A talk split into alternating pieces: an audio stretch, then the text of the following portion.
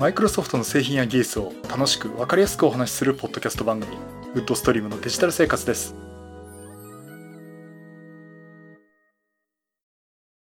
第592回目の配信になります。お届けしますのは木沢です。よろしくお願いします。はい、今週もお聞きいただきありがとうございます。この配信はクラウドファンディングキャンファイアのコミュニティにより皆様のご支援をいただいて配信しております。今回も安成さん、ホワイトカラーさんはじめ合計10名の方にご支援をいただいております。ありがとうございます。ご支援の内容に関しましては、この番組ウェブサイト、windows-podcast.com でご案内しております。もしご協力いただけるでしたらよろしくお願いします。また、リサの皆さんとのコミュニケーションの場としてチャットサイト Discord にサーバーを開設しております。こちらはポッドキャスト番組、電気屋ウォーカーと共同運用しております。よかったら参加してみてください。Discord サーバーの URL は番組ウェブサイトにリンク貼ってあります。いよいよオリンピック始まりましたね。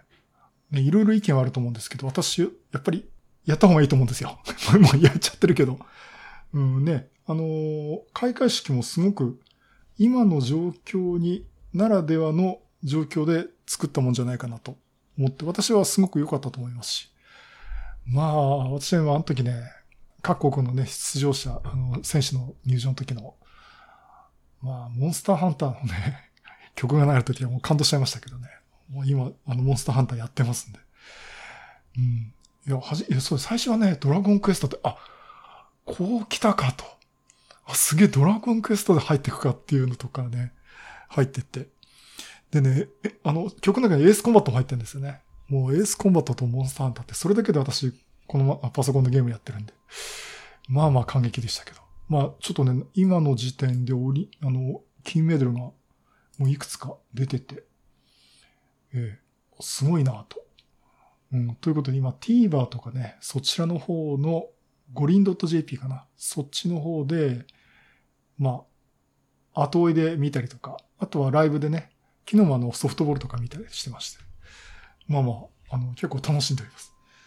ということでね、あんまりこのままあのお話ししてしまうと、の今週のアップルのみたいに全部オリンピックの話。まあ、あれは予想してたことなんですけど、になってしまいそうなんで。えっと、まあちょっとすいません。ちょっと今回ね、ちょっと時間がなかったもので、えー手短にお話をさせていただきます。えーバッハ会長より短い配信となりますんで、ちょっとご容赦いただきたいと思っています。さて、えっ、と、マイクロソフトがですね、まあ Windows 11だとか Windows 365だとかね、出していますけども、Windows 10は今後どうなるんだっていう話で、まあ前もね、Windows 10は今後もまず 21H2 というのを出しますという話をさせてもらったんですが、えー、マイクロソフトの方からですね、公式に、えーこの秋というかね、おそらく11月になると思いますが、に出す、えー 21H2 というのは出しますという正式な発表がありました。もうこれ Introducing the Next Future Update to Windows 10 21H2 っていうあの Windows Experience Blog っていうね、ところから、えー公開を、えー発表されてまして、で、あのー基本的にですね、セキュリティの向上だとか、品質向上というところに留めてるところがありまして、えー発表されてるのは3つ機能強化されてるというのがあります。えーまず1つ目が Wi-Fi のセキュリティを強化する WPS3H2E の標準のサポートという、この Wi-Fi 関係ですね。あとね、これちょっと私もまだ読み切れてないんですけど、Windows Hello。えーこちらの方がですね、迅速に展開しますっていうかね、スピード速く展開しますっていうのと、パスワードなしの展開モデルのサポートって言い方をしてまして、まあ、ここら辺であの、簡略化っていうかね、えーそういったことをするのかなと思ってます。これちょっと私もまだ追い切れてないんで、ちょっと追って話を、まあ、追ってみたいなと思ってます。そして Windows Subsystem for Linux ですね。えーこれであの GPU コンピューティングをサポートというところで、まあ、GPU パワーをここでより使えますよという。これ前々から発表があった話なんで、えそういったのも適用しますし、あとは Azure IoT Edge の、え Linux on Windows というところで、これ eFlow ということですね。これも AI 関係ということで、えここら辺のワークフローにも GPU で対応しますという話が出ています。ですからこれあの、この話聞くとね、じゃあ、一般用途で使ってるケースとか、あと本当自宅でね、ご自宅で使うようなケースだと何か変わったことあるかなっていうと、おそらくあまり影響がないっていう、変わったところがないように見えるかと思います。まあ、お仕事で使ってる場合は、この Windows Hello のところはちょっと改善されるとは思うんですけどね。まあ、あの、そういったところで、まあ、あまり機能強化はされていないんですが、まあ、継続して Windows 10としたサポートしますということを発表しています。で、実際ですね、これあの展開されるというところで、私の方の環境でも試してみているんですが、まだ Windows 10の 21H には降りてきていません。これリリースって話は出てるんですが、えっと、私のね、Hyper-V の仮想環境で Windows 10の、えー、環境を動かしてます。今ね、メインが Windows 11になってるんで、Windows 11上の Hyper-V で Windows 10を動かしてるっていう、普通逆だろっていうところをやってるんですけどね。えー、ここでね、わざとね、CPU を1個にしてみると、インサイドプログラムプログラムに参加してアップデートかけようとするとですね、Windows 11にはまずできませんって出てくるんですね。まあ、それはそうだろうなと。で、その代わり、Windows 10のインサイドプレビューの対象となりますっていうところでね、えー、ダウンロードができるっていう、つまり 21H2 の方が試せるっていうことになってるんですが、今んとこのリリースプレビューと、あとベータチャンネル、リリースプレビューチャンネルとベータチャンネルの方で試してるんですけど、ちょっと私のところではまだ 21H には降りてないという状況です。まあね、Windows 11自体のバージョン表記もね、21H になってるんで、ここ、こういうダブル表記になるのかなと思ってますけども、まあ、ここら辺はね、あの、仮想環境でね、Windows 10をね、継続してこう展開っ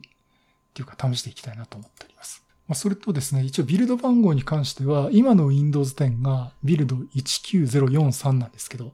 えっ、ー、と、Windows 10の 21H になると19044になるようです。えー、ということでね、あの、ビルド番号が1個上がるっていう、まあ今まで通りの上がり方なんで、あとこの後こういって Windows 10はサポートし続けるのかなと思いますが、まずあの目の前言われてるのはサポート期間は18ヶ月。そしてこのタイミングのこのバージョンで LTSC ですね。長い期間サポートするもので5年間サポートということで LTSC も出るという予定です。まあ一つ言えるのはその Windows 11が動かせないという状況での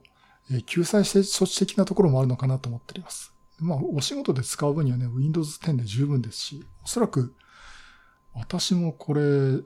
当分の間 Windows 10でしょうから、あの、おそらくね、これ Windows 10の 21H になって、その、この次がね、例えば 22H2 とか、え、22H1 とかが出るかどうかわからないんですけども、まあ、そこまで結構、会社のパソコンとかは結構 Windows 10引っ張るんじゃないかなと思っています。ね、もう家は全部 Windows 11にしちゃいましたけどね。あの、私のマシンはね。まあ、あの、そういったところで、ちょっとこれのバージョンの移り変わりっていうのをね、あの、Windows 365を含めてですね、見ていきたいなと思っております。はい、えー、そういうことでね、今回は Windows 10 21H2 についてお話をさせていただきました。はい、今回は Windows 10 21H2 についてお話をさせていただきました。まあ、あの、目新しいバージョンアップっていうかね、項目はないんですけどね。Windows 11が走らないって方は引き続きこれで Windows 10を使っていきますんで。まあこれは、あの、ある意味、ここから先またよく使われる OS だと思いますのでね。これはこれでこうお話を追っていきたいなと思っております。まあおそらくリリースは11月頃かですかね。これが November 2021アップデートっていう名前がつくかどうかあの、変に混乱するんで、もう Windows 11にみんなしてくださいって話をね、あの、コンシューマーレベルではするかもしれませんし、ここどういう言い方するのかなっていうのも注目していきたいなと思っております。えー、ということでね、ちょっと今日、今週、ちょっと時間が取れない。まあ、4連休もあっておきながら何だった話もあるんですけど、なんか意外といろいろと時間取れなくてですね、えー、短く、えお話をさせていただきました。えー、本当に冗談の時にバッハ会長のスピーチより短いんじゃないかって今回配信時間で逆に申し訳ないんですが、と、今月、えー、8月28日です。あ、今月は来月ですね。8月のドットネットラボ勉強会、8月28日に、えー、ドットネットラボオンライン勉強会を開催します。えー、ここでですね、今、6人のセッション、えー、を予定しております。非常にね、中身の濃いセッションになると思います。で、この中で、あの、私も登壇をさせていただきます。で、一緒にお世話になってます。村地さんとですね、えー、Windows 365について、二人で、まあ、あの、別々のセッションですけどね、えー、ちょっと、あの、担当分けて喋ろうかって話をして 今用意してますね。私あの、8月の勉強会でですね、Windows 365についてお話をさせていただこうと思っています。まあ、いずれにしてもですね、8月2日の正式リリースにならないとわかんないとこもあるんで、内容についてはこれから、うん、これからっても8月2日以降にね、どうしようか決めたいなと思っております。まあ、あれはあれであの、リリースされたら、ちょっと私もまあ、3000円、31ドルのコースかな。それで購入して使ってみたいなと思っております。はい、えーそういうことでね、またいろいろ Windows ネタ展開されますんで、えーお話をどんどんしていきたいなと思っております。はい、そういうことでまたいろいろネタ集めてお話したいと思います。またよろしくお願いします。